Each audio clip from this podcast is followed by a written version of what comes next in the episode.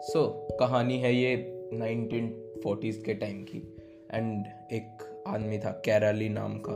And वो Hungarian army में soldier था। एंड वो शूटिंग करता था शूटिंग वो पिस्टल शूटर था। वो चाहता था कि वो वर्ल्ड का बेस्ट शूटर बने। वो अपने हाथ को ऐसा ट्रेन करे कि कोई भी वर्ल्ड में उसे हरा ना पाए। एंड वो उसके लिए बहुत ट्रेनिंग करता था। अभी तक वो अपनी कंट्री की, हंगेरी की, हंगरी की, सारी नेशनल चैंपियनशिप सब कुछ जीत चुका था और ऑलमोस्ट पूरी कंट्री को पता था कि 1940s के ओलंपिक में ये डेफिनेटली गोल्ड मेडल जीतेगा ही जीतेगा, सभी को कंफर्म था। अब 1938 का टाइम आता है एंड एज वो आर्मी में था आर्मी का एक कैंप होता है एंड ड्यूरिंग दैट कैंप उसके हाथ में ग्रेनेड फटने की वजह से उसका हाथ चला जाता है। कौन सा हाथ? जिससे वो ट्रेनिंग करता था। उसका राइट हैंड जिससे वो पिस्टल शूटिंग करता था, वो हैंड अब सब खत्म हो जाता है। सब लोगों की उम्मीद पर पानी फिर जाता है। उसकी, उसके घर वाले बहुत दुखी होते हैं। वो भी बहुत दुखी होता है। अब उसके, उसका एक महीने तक इलाज चलता है हॉस्पिटल में, उसके हैंड का, उसको ठीक किया जाता है। अब उसके पास दो ऑप्शन थे। या तो वो बैठ सकता था अपने घर पर, रोता रहता पूरी ज़िंदगी, क्या हुआ है मेरे साथ? कितना अच्छा था मैं। मैं क्या कर सकता था, बट क्या हो गया? भगवान ने नहीं चाहा और अपनी किस्मत को कोसता। या फिर उसके बाद दूसरा ऑप्शन भी था, जो उसके पास बचा था, उसको लेकर चलता। एंड उसने दूसरे ऑप्शन को चुना। उसके पास क्या बचा था? उसके पास बचा था उसका दूसरा हाथ। एंड अब उसने ट्रेनिंग शुरू कर दी थी दोबारा से। एंड दोबारा से उसने ट्रेनिंग शुरू करी अपने हाथ की, अपने लेफ़्ट हैंड की, अपने एक ओनली हैंड की।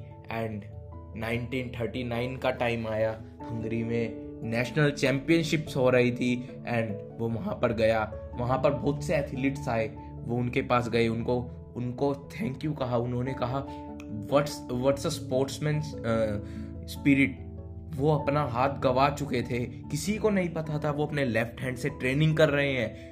एंड वो उन्हें थैंक यू करने आई कि आप हमें चीयर अप करने आए हैं। बावजूद इतना कुछ आपके साथ हो गया बट आप हमें चीयर अप करने आए हैं। बट इस पर उन्होंने कहा, नहीं, मैं तुम्हें चीयर अप नहीं, मैं तो तुम्हारे साथ compete करने आया हूँ। एंड तुम्हें हराने आया हूँ।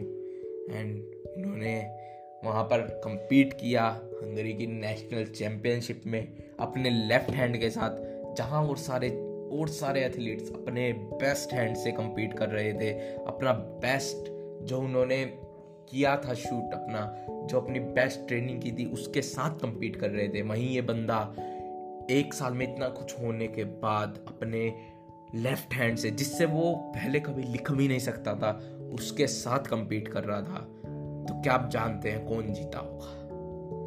The man with only hand Karoly जीत गया वो 1939 में। अब अब उसने पूरी मेहनत अपनी झोंक दी, अब उसका फोकस था 1940 के ओलंपिक पे एंड वो चाहता था कि वहाँ भी वो जीते। अब उसने अपनी पूरी कोशिश लगा दी उसमें, और अपनी ट्रेनिंग शुरू कर दी एंड 1940s का ओलंपिक कैंसिल हो गया due to the world war but उसने यहाँ पर रुका नहीं वो। उसने हार नहीं मानी। उसने सोचा, कोई बात नहीं। 1944 के ओलंपिक में देखेंगे। अब उसने दोबारा ट्रेनिंग शुरू कर दी फॉर द 1944 ओलंपिक्स एंड 1944 का ओलंपिक भी कैंसिल हो गया due to the world war अब 1944 के बाद उसकी 1938 में एज थी 28 एंड 1948 के ओलंपिक पे ध्यान दिया उसने, बावजूद उस टाइम 38 का होता। अब उसने पूरी फोकस लगा दी थी 1948 के ओलंपिक पे। 1948 का ओलंपिक आया, वो वहाँ पर गया। लोगों ने वही सोचा जो पहले सोच रहे थे कि ऐसे ही है ये, आया है। बट इस टाइम भी वो लड़ने आया था कम्पीट करने आया था वहाँ, और वो इस टाइम compete कर रहा था अपने से दस साल छोटे, दस बारह साल, पंद्रह साल छोटे एथलीट से, जिनसे कम्पीट करना काफ़ी मुश्किल था। और वो सभी एथलीट्स compete कर रहे थे अपने बेस्ट हैंड से बट ये बंदा अपने compete कर रहा था अपने ओनली हैंड से एंड यू नो कौन जीता होगा? 1948 the man with only hand Karoly gold medal yes and अभी भी ये रुका नहीं. 1952 दोबारा ओलंपिक खेला. एंड अगेन गैस कौन जीता होगा? Karoly the man with one hand ना उस टाइम का ये पहला आदमी ऐसा था. पहला ये व्यक्ति था जिसने अपने करियर में दो गोल्ड मेडल कंसिक्यूटिवली ऐसे जीते थे. एंड ये एक हिस्ट्री बन गई। हो सकता था वो हार मान जाता, बैठ जाता बट नहीं, उसने दूसरा रास्ता चुना। इंस्टेड ऑफ़ इतनी सारी हार्डशिप्स इंस्टेड ऑफ़ इतनी सारी मुश्किलों के बावजूद उसने दूसरा रास्ता चुना। एंड रेस्ट इज़ हिस्ट्री हम उसकी बात कर रहे हैं आज। नहीं, हम क्यों उसकी बात करते आज? कौन कैरली था? कैसे हम उसे जान पाते? तो अब लूजर्स के पास जाके देखिए। सो बहाने बता देंगे आपको ना करने के। एंड बैठ जाएँगे। नहीं कर रहे हमारे पास ये नहीं है, वो नहीं है एंड फलाना ढिंकाना बहुत सारे। बट विनर्स के पास जाके देखिए। बहाने उनके पास भी हैं, सो बहाने हैं ना करने के।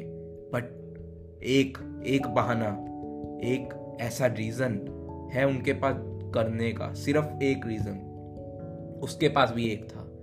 उसका एक हाथ बचा था। उसने किया एंड हिस्ट्री बना दी. So I hope you like this episode and thanks for listening and bye bye